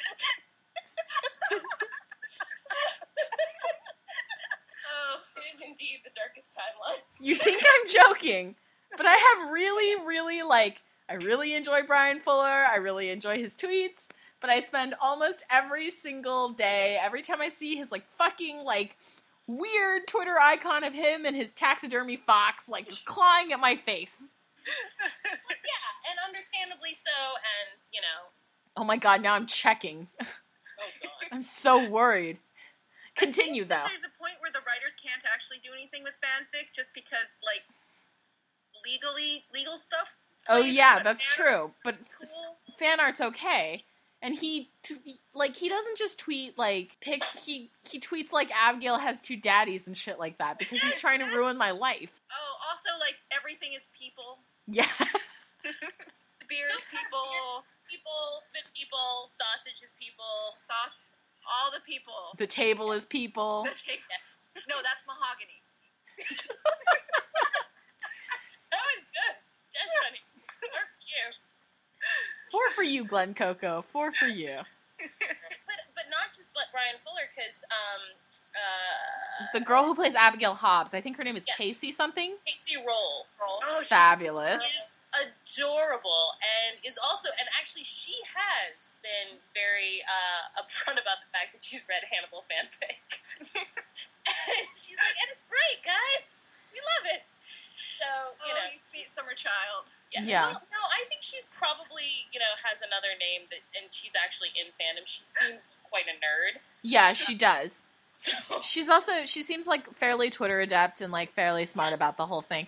I just every single person you're right associated with the creation of the show is like incredibly charming, very generous to the fans, and seems to be aware that they should be grateful for the kind of attention that they're getting and like the sort of Yeah. passion of the people who are watching the show. Yeah, yeah. There's there's a there's a there's a respect for the fandom that is very uh, unusual in in any show, but it's particularly a network show. Um, most most shows either hold their them off, uh, you know, at you know ten feet arm's length type of way, or they make fun of it. Yeah. Um, and, and Hannibal doesn't do either of those things, and that's really, really nice. Yeah, and I feel like I feel like they seem to have a good grasp of what sorts of things like fandom would be embarrassed to have highlighted and what sorts of things like we're like, "Oh god, that's kind of weird but okay." Mhm. And they walk that line very intelligently. yeah. I'm actually surprised it's as positive as it was because I remember when the pilot was just, you know, being shown at WonderCon and it was available online. Um, I mean, the old fandom, Hannibal fandom, and the new fandom seemed to be clashing, and I thought that was going to set the tone, but it's actually turned very positive. Well, yeah. I feel like everyone kind of looked at this and recognizes that it's a re- and this is just like me being sort of mean, but I don't feel like the way that some genre show old school fans react to a reboot is I think very unique to like the sort of fanish mentality that goes along with it. So I don't think that there was going to be like an old Trek fans being furious about new Trek reaction from the book fandom. Mhm. Do you know what I mean? Like, I Well, because book fandoms tend to be pretty low key. You know, they're not Unless they're not. Game of Thrones. well, and also there's not like there. I'm. I. It would be wrong to say that there's no existing like quote unquote fandom. I'm sure there is. I just wasn't aware of it. Mhm. But I mean, it's not really like a show that had like major LJ communities and like a super strong Tumblr thing, and then suddenly yeah, this not like Harry Potter. yeah. Yeah. and then this this thing has come in and like broken all of like our fanishly established canon like no like it's a book that everyone sort of loved there might have been an existing fandom and it was small but passionate and we just like if they hate it we probably just don't know about it because we're just mm-hmm. not looking in the right places I did see a couple posts right at the beginning, but it seemed they, they seem to have either like they like the show and have continued on, or they've just quieted down. But it was interesting that I did see a couple people who are not so much the books but the movies. i can i can I mean- sort of see that I mean, Lupiga had a post on her Tumblr like way back in the day, but it was like, "Don't you know children watch this?" Or it was something along the lines of "Don't gay up Hannibal and Will," or there's some post about that. i mean that's I didn't state that, did I? no i'm sure someone No, no, else it was was posting from it No, no, no, not you. You reblogged it, it with hilarity because someone was complaining um, about how people were going to gay up this, and that don't you realize children watch this? oh my god i hope children aren't watching this Which, everyone is sort of like Hannibal. Really, children? That's your argument here? I feel like it's kind of like an overall positive experience in terms of like the fandom itself. Mm-hmm. Even though like face clawing, if Bryan Fuller starts wrecking fanfic, I will like probably have to like dig my own eyes out of my head, like that sort of thing happening. Especially because like they, seriously, like if you only know Hannibal through the fandom, it's gonna be like a cold fucking day. Like when you actually watch the show, Like, what the fuck is this? you're gonna be so goddamn confused. You're gonna be like, "What do you mean everything's people isn't funny? Like, why why is this so dark? Why am I upset? Why am I cold and alone? Like, it's just a very different tenor than the fandom itself, which appears primarily to be like best summed up by the Korean promo of Hannibal, which is like all far. And we'll link to this because this thing is like not to be missed. But it's basically like Korea is very very excited about Hannibal and likes it a lot, and has decided to. a Ex- whole lot. and has decided to express this the way that like fandom has decided to express this with like sparkles and flowers. Photoshop. Yeah, just he's a cannibal, guys. Like he eats a lot of people. They apparently don't seem to have a problem with that thing. I guess. I mean, like fandom apparently doesn't seem to have a problem with it in general. They do not. Oh my god. Okay, I'm gonna I'm gonna call. It's officially time for us to like answer some questions Oh God. that we Are there got. people who actually care about what we have to say about this? I care about what we have to say about this. First question from Ragbone Hair. Uh, should I feel bad for wanting to tie Mads Mikkelsen up and bite him? No, absolutely not. I used to feel bad, but then Lupiga beat that out of me. I didn't beat that out of you. I just showed pictures of you uh, back in during his career as a dancer. Because Mads Mikkelsen used to be a dancer. That's right. No, no, you showed me pictures of him smoking and all the smoke being around his face without his shirt on, and it was just. Oh yeah, It was And then what? You got all confused and turned around. yes. I didn't know what was happening anymore. I was very lost. I think mostly after that, she was just sending me pictures, and I was just cussing her, cussing her out. That's You that's were, my primary relationship with her. So you know. Yeah. Pretty much. All right. So no, you are not. You can perv on him as much as you want. In fact, Um, she might enjoy it. I'm sure he will. I'm sure his wife will also kill you. I was about to say, actually, I, I know a really hilarious story about Mikkelsen. yes. There is a young woman in Denmark who wrote a prof- like and, and got it professionally published, and it's a bestseller in Denmark. A story about her fantasies of having sex with Mikkelsen. Can we like? Should I learn Danish? Like, because I can do that for a couple of people. No, Man, no, man, no. Are you too. sure? Yes. Come on. No. Why are you always trying to keep me down? Because you need to stay down. God. I hate all three of you so much. Maybe right I'll just take Fifty Shades of Grey and find replace the names. Fifty Shades of Mads. Oh my God! Would would would the greatest story in the world not be if I took Fifty Shades of Grey, find replaced it with Will Graham and Hannibal? I would read it. I would read it just to see how bad it would get. Um, okay, next question from Schuper. Am I the only one not completely convinced by Hugh Dancy's acting? Yes. Yes. I can, My God, he just seems broken. I think it's working. I can sort of see where Schuper is coming from, though. Like, um, but I think that maybe what it is is like we were discussing how like no one really seems like a real character on that show. hmm maybe that's the problem. Like he's very much all he is is a bundle of neuroses, and like you kind of have to overplay that hand Yeah. in order to work as Will Graham. Well, he doesn't seem to have very much else but it, which it le- lends to your point there. Yeah, Yeah. Yeah. Uh, but yeah, I still don't know very. We don't actually. We don't really know anything about kind of anybody's past or you know personality or origin stories. I mean, we know that Will used to be a cop back in kind of the vague past, and he's now a professor. yes, We also know about his dad taking him from like lake to lake to go fix the boat stuff. Exactly. That's Um, about it. Though. Yeah, but there's but there's not a lot of like you usually get a lot of kind of backstory on characters uh, in a way that kind of forces you to care about them. yeah, and none of the characters on Hannibal have had that, uh, and uh, that that does make their characters a little bit more. I don't know. challenging, I guess. Well, I think that all of the characters are really two dimensional in a really good way. Yeah, Um, I, I don't know how to describe it any better than that, but they're all very much, you know, we, we keep harping on how beautiful the show is and how artistic it is, but the characterizations are also really artistic too. yeah. So, So our- Hugh Dancy does that, you know, really well. No, agreed. And I, I would say that like I think the set direction, the art direction, and the music fills in the rest about the characters. Like I didn't realize that we knew nothing about his backstory really until we started talking about it just now because like in my head I have like a really vivid, fulsome backstory for him that I'm just reading into like his sad, crappy house and Wolf Trap and like why he has fucking seven dogs and clearly stole a neighbor's dog, like in the pilot. yeah. Like I remember watching that. Was it you, Lapicus, that I was IMing with, and we were like, "Did he just steal someone's dog?" Yep. I think he stole someone's dog. Although apparently Winston, well, okay, we should talk about the fact that Winston also has a Twitter. Um, Oh yeah, Winston That's his Graham. Twitter. dogs, dogs with Twitter is, uh, is kind of my favorite thing in the world. The, the the running theory between me and somebody, I can't remember who, it might have been Sam, is Yeah. that Winston murdered his whole family. Yeah. Oh yeah. That's me. And that's why he's so attracted to Will. High five, Sam. High five. I still believe that. I I I'd buy it. I was about to say, what we didn't talk about? We didn't talk about Freddie.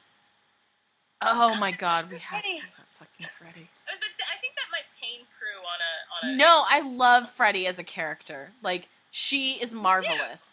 Yes, because like only a brilliant character could make me hate her with such violent nuclear anger. Hate her and then envy her hair at the same time. I don't. I can't pull that. Like that's too high maintenance for me. But it looks No, really you beautiful cannot on pull her. That off, but, Yeah. You know, Sam Um, has curly hair, and we're you know.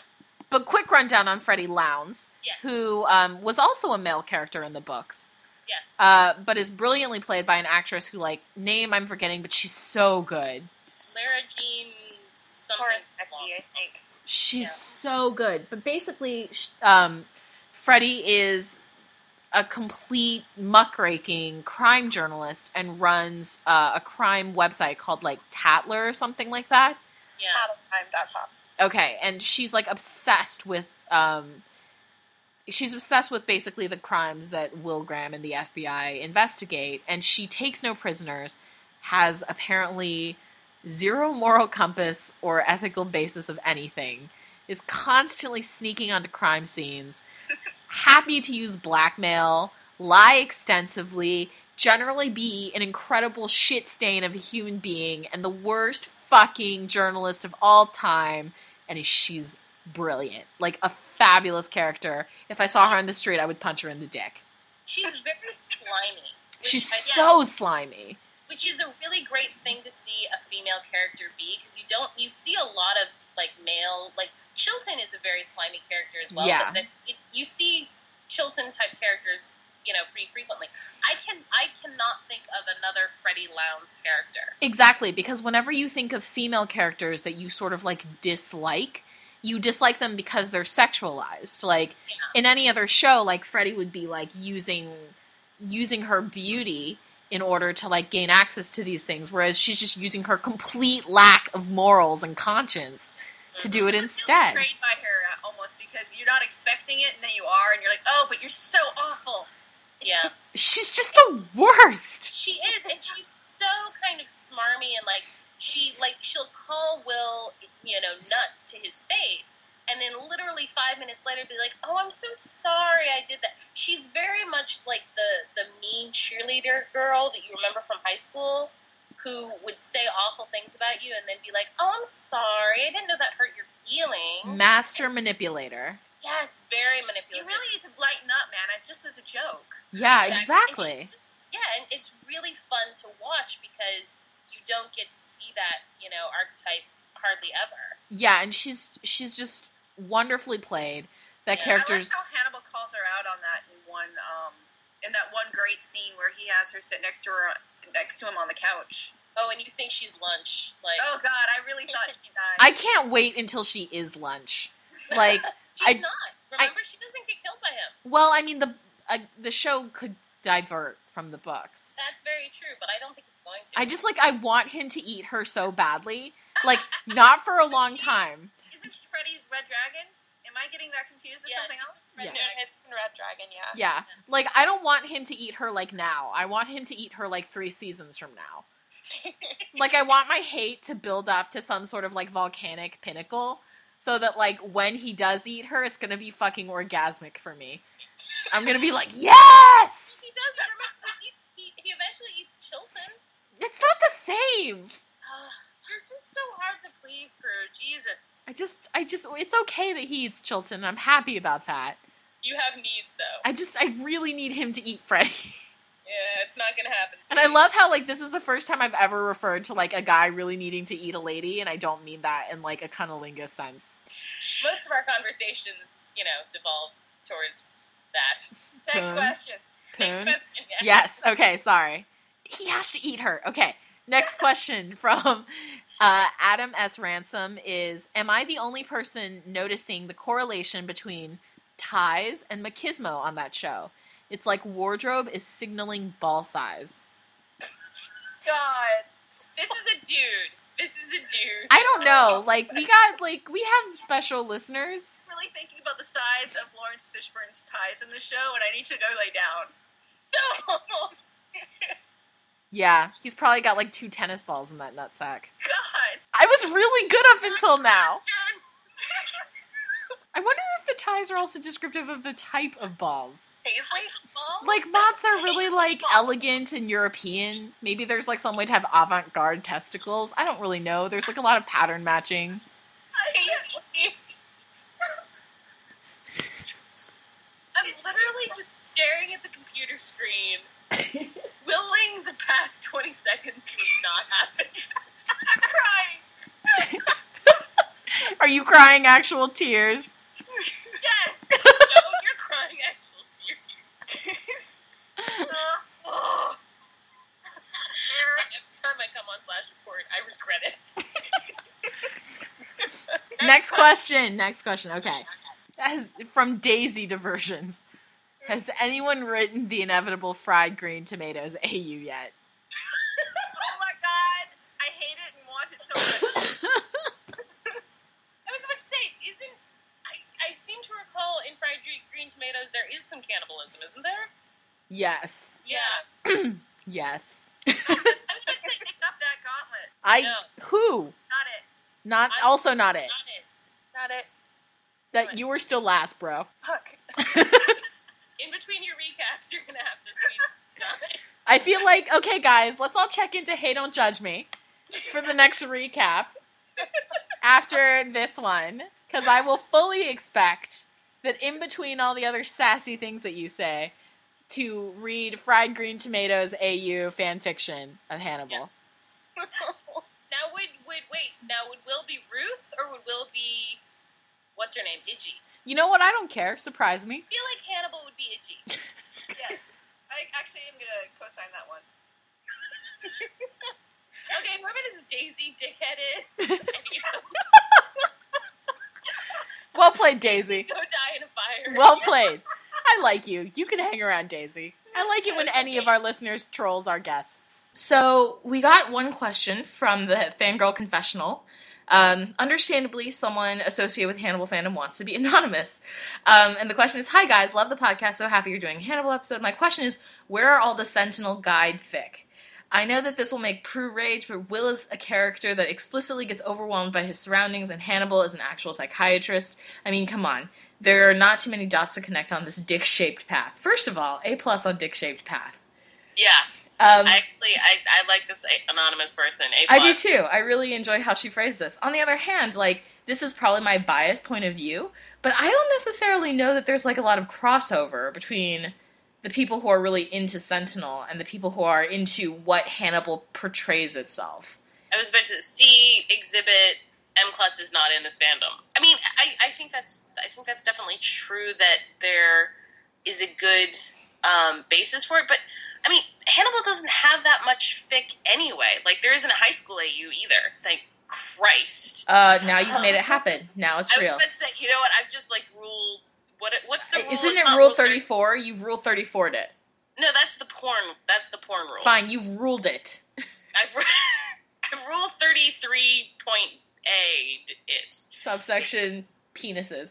I I mean, I'm sure that here's the reality of it. The internet's a big, terrible, dark hole of like pussies and wangs, and I'm sure that it's there somewhere.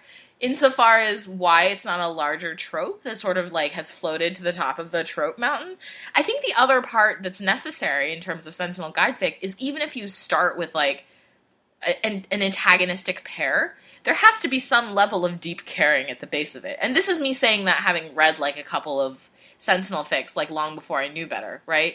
But like I think that at its heart Hannibal is not that type of show. Like as we see increasingly as we edge toward the finale, like Hannibal Lecter does not have like a secret bleeding heart where he loves Will. Well, I think uh, yeah, exactly. I think that there's there's never going to be any reveal of you know ride together, die together. Um, Well, type I- of mentality, which is kind of necessary for a Sentinel fic to to really work. Well, I do. I disagree with you in the sense that I believe that there is that mentality, but I feel like it's in the worst possible way.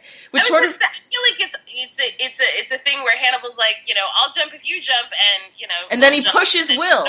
exactly, and then Hannibal like, Literally. Um, but the second half of the Anon's question is also I wonder how you guys feel about watching a TV show where it is widely known that the bromance developing between these two characters will inevitably end in tragedy and ruin. Do you think the TV series will deviate from the books in this regard, or do you think that we should just gird our loins for all the tears all the time?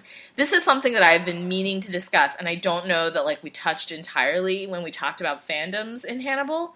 Mhm. But I genuinely feel real sad for a lot of the people who come from like the more I don't know, like traditional like media shows where they're like, "Oh my god!" Like even if you never have your bromance or your like slash pairing explicitly codified on the show, like at least you can see them as like staying friends or like staying relevant in each other's lives. And like to the anon, I don't. I think that the TV series has already deviated from the books, but I don't think it's going to deviate from the books in the fashion that like Hannibal and Will are going to be happy together. I was gonna say, yeah, one of my one of my tags on this uh, for this show is the epic breakup of 2014, um, because I assumed that it would happen in the second season, but It has to. I, well, I was about to say that the breakup may happen in the season finale. Who knows? Um, but yeah, I, I agree. I think I think it's actually a lot of fun to see a sh- uh, to see a show where you know all of because a lot of the bromance tropes are here in this um, in this show, um, but it's it's explicitly stated. You know, this does not mean what it would mean anywhere else. Right, and every time that you do try to like I and I see people on the internet struggle to like reinterpret this and like find a glimmer of hope, but like every time you try, all I can come away with is like, guys, come on. like Oh, honey, no. this is this is not working. It's not working. And I mean like we recorded the first part of this episode prior to even the encephalitis uh Yeah. reveal, right? And so we Well, were- I knew, but I I, I told you I would kill you if you spoiled me for it.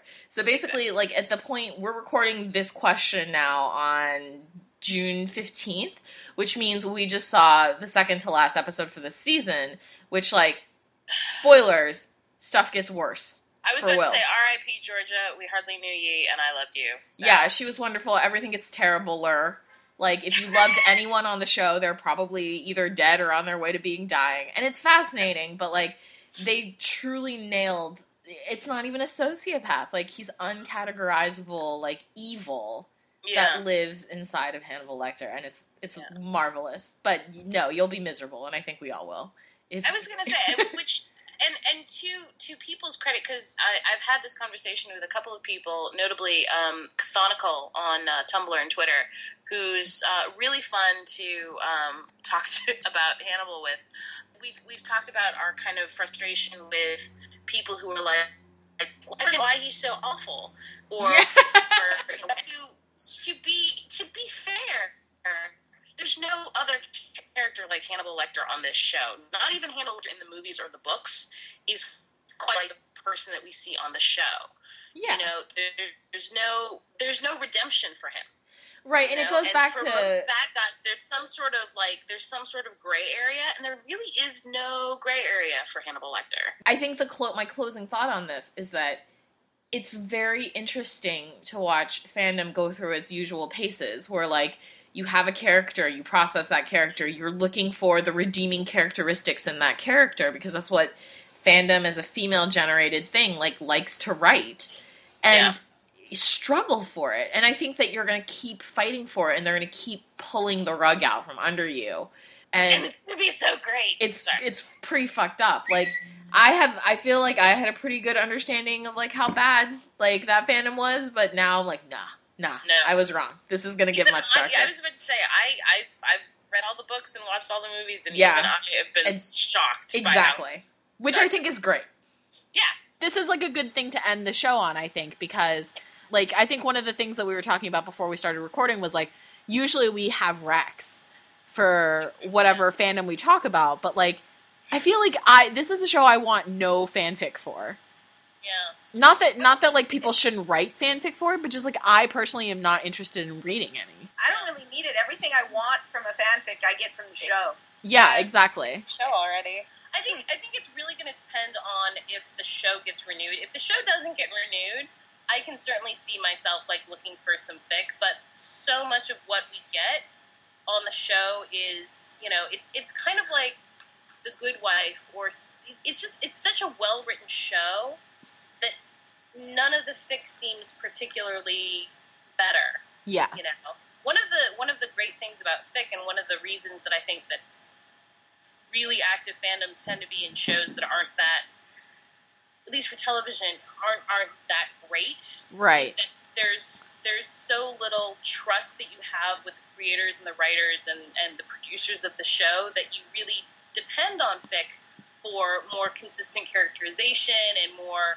interesting storylines and you know better romance you know plot lines and stuff like that um, but with Hannibal, you know, I really trust Bryan Fuller and David Slade and those and those people Yeah. to tell a really good story. You know, Also, I feel like there's an element to the show that's very visual that I'm looking for when I want to like Yeah. Hannibal that you can't get out of fanfic. That's yeah, true. that's really true. I mean, a fanfic can be visual as all get out. Like, I'm not saying that, but I'm saying there's something to the way that Bryan Fuller does his visuals that it just. I'm looking for that instead of a description. Yeah. Yeah. I don't. Maybe I'm just being weird.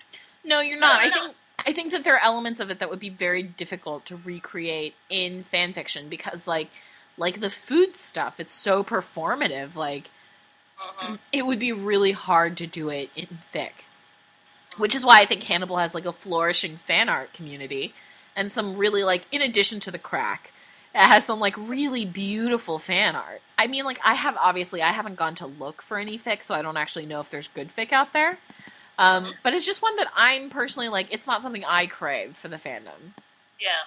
Yeah, I, think that like if if one of my you know good fandom buddies you know writes something and asks me to read it, you know Right. I'll probably read it and I'll probably enjoy it, but I have no desire or need to to look for anything. Yeah. You know. Yeah. So. So Um, sorry guys, there's not going to be any fic fic recs. I well, know. It's not for me and Prue. I don't know about Judge Bunny and Sam. I said no, I don't have any. I agree completely. Like it's it's got so much there already.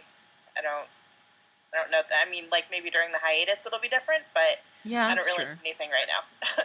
No, agreed. The only thing, I guess, like the things that I would recommend, um, and stuff that we will link on the show page, is for people like those who are not faint of heart uh, of fourth wall breakage to follow the Br- Bryan Fuller's um, Twitter because he's terribly delightful. He really is terribly delightful.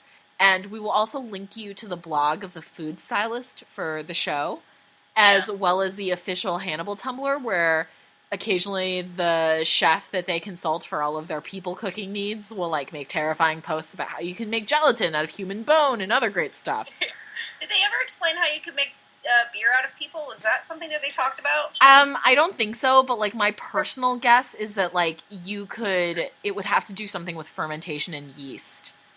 Hmm. I, I actually I looked up how how you would do it, like what animal products do go into beer production, but that turned out to not be worth anything because Bryan Fuller just said like he dumped parts of Miriam into the barrel or whatever, which apparently that would be gross, I think, but whatever. I think so too. I would Yeah. not. Not for nothing, but you can make cheese out of people You could make cheese out of people. with the rennet. Yeah. Well, uh, do people have rennet all their lives? Yeah, rennet is just basically a piece of um, cow stomach, I think. Yeah, but rennet only. Oh my god, why the fuck do, are we talking about this? Sorry. this has been a very non-wanky uh, fandom, which is great. Completely Uh, non-wanky for the most Yeah, I part. haven't seen any wink really. I haven't seen any really either. Um, uh, there's a there's a few people who are like, well, Alana isn't good enough for Will, or Hannibal, or Will isn't good enough for Hannibal, or whatever. Wait, like, So- since when has the show ever been about romantic anything? Uh, it's- it's- it's- it's- it's- blah, blah. Don't even try to like. I mentally edit out those posts from my memory. Yeah, Okay. I was about to say, and and ship wars kind of always happen no matter what. It's you know, it's it's like herpes; it just shows up. Um, that's not how herpes works, but okay. Flare up. maybe not how your herpes works, but definitely how mine works. Hey, Um, hey, hey! I have a letter from a doctor saying that I don't have any. Thank you very much. No, no spoilers, but having a having a letter from your doctor saying you're clean doesn't mean you're clean.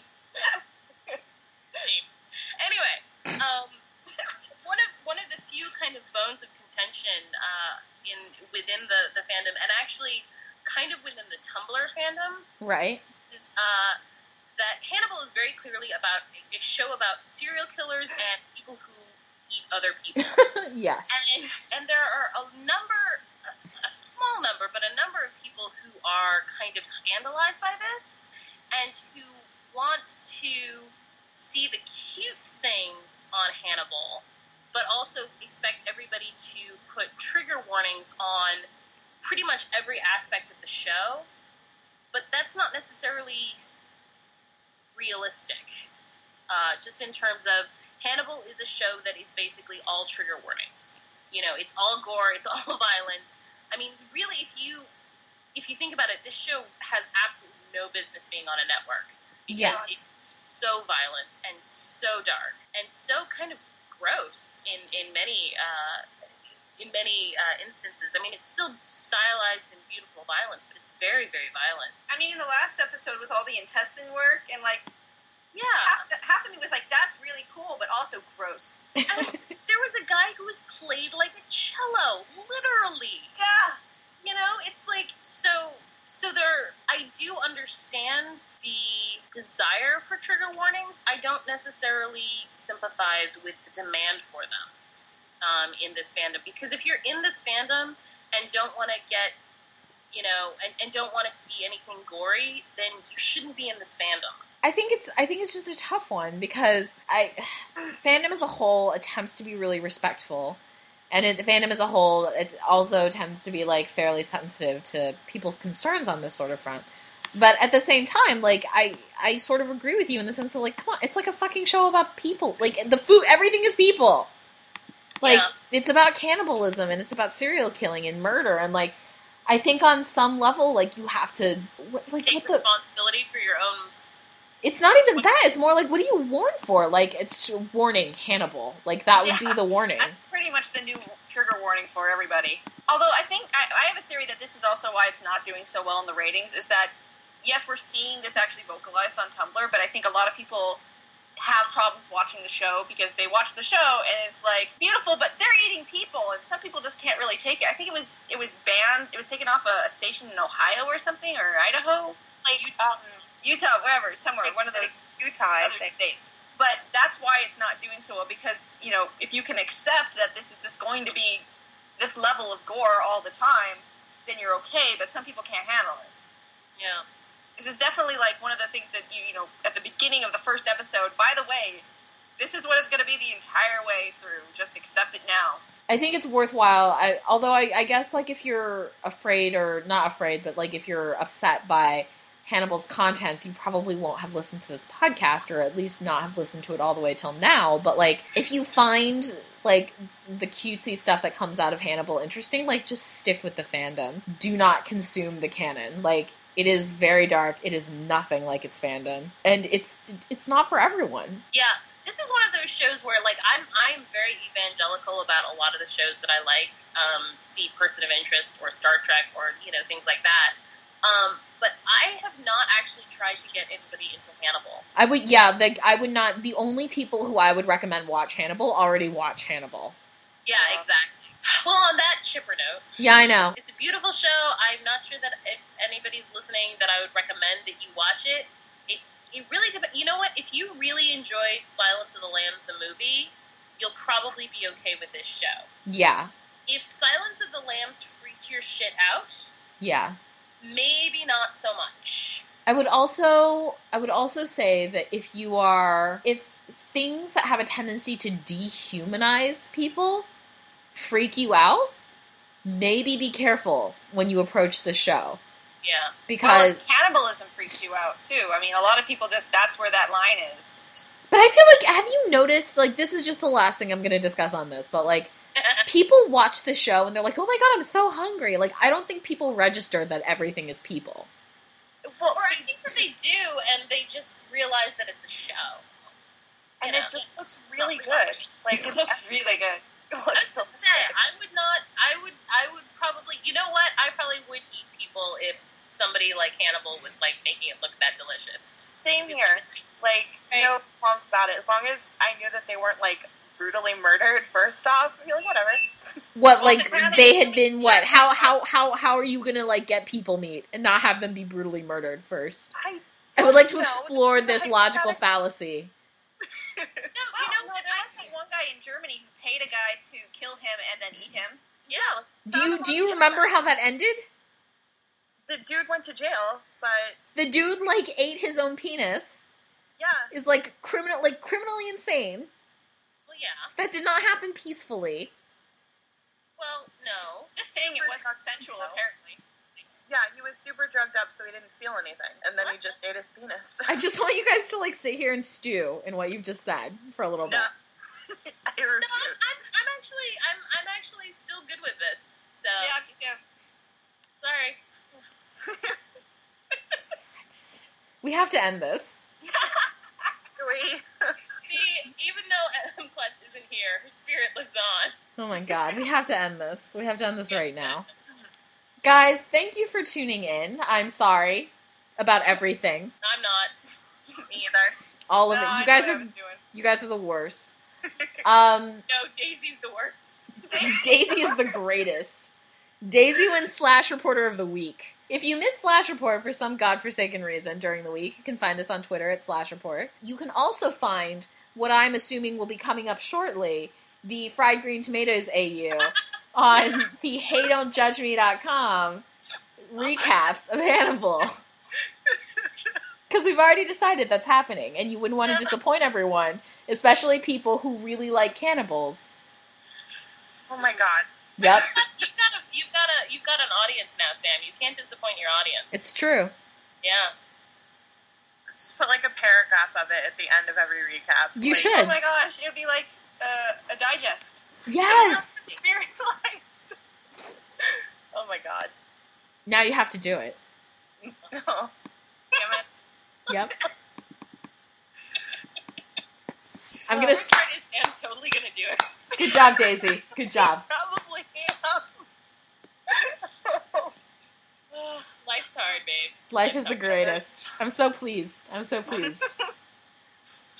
All right, guys, that wraps us up for this week. We have to go like cook some people, make some people sausage, make some people cellos. um, thank you guys for coming on the show and talking with me about totally gross stuff. It was a blast. it was. No problem. It was fun. All right, guys, we'll catch you on the flip side. See you next week. Bye. Bye.